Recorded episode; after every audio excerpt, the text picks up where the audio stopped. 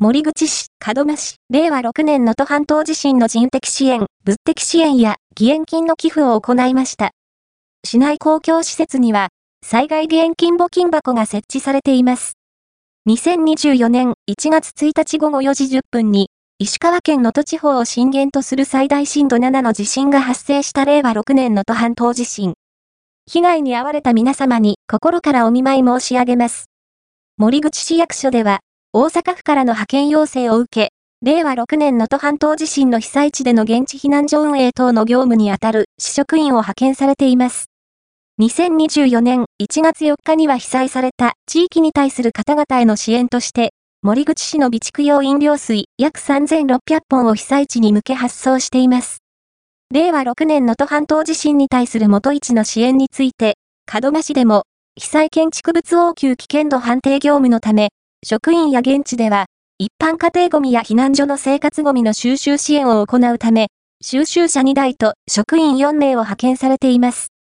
また、1日も早く復興をしていただきたいという気持ちを、義援金という形で表し、1月15日に300万円を日本赤十字社を通し寄付されました。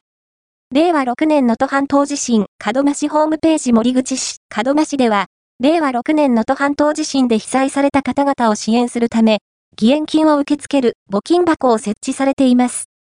森口市、森口市役所、1階総合案内、森口市役所3階地域福祉課門真市、門真市役所、別館1階受付、門真市役所、福祉政策課、門真市立公民館、門真市民文化会館、ルミエールホール、門真市民プラザ、門真市立市民交流会館、中塚荘、門真市保健福祉センター、門真市南部市民センター、門真市立リサイクルプラザ、門真市立図書館義援金は、日本赤十字社を通じ、被災した都道府県が設置する義援金配分委員会に全額送金され、被災地の方々の生活支援に役立てられます。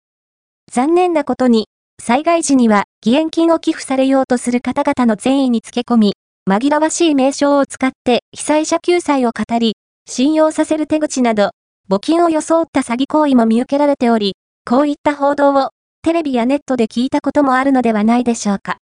支援したい気持ちもあるけど、どこに募金したらいいんだろうと悩まれている方は、市役所や市の公共施設に設置された信頼のおける災害義援金ボックスに、募金して、被災地の復興を支援されてはいかがでしょうか。